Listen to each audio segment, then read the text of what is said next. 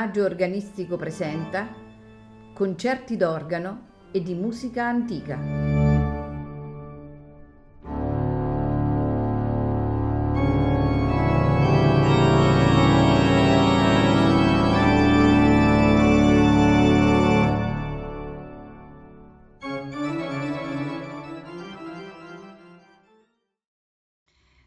Buonasera e benvenuti a Il Maggio Organistico Presenta. Questa sera ascolteremo dai sei concerti per organo e orchestra opera 7 i primi quattro concerti scritti da Georg Friedrich Handel.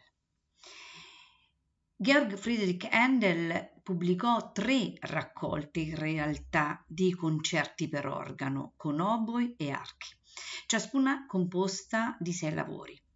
La prima, che racchiude opere scritte intorno al 1735-36, fu pubblicata dal Walsh nel 1738 come opera 4.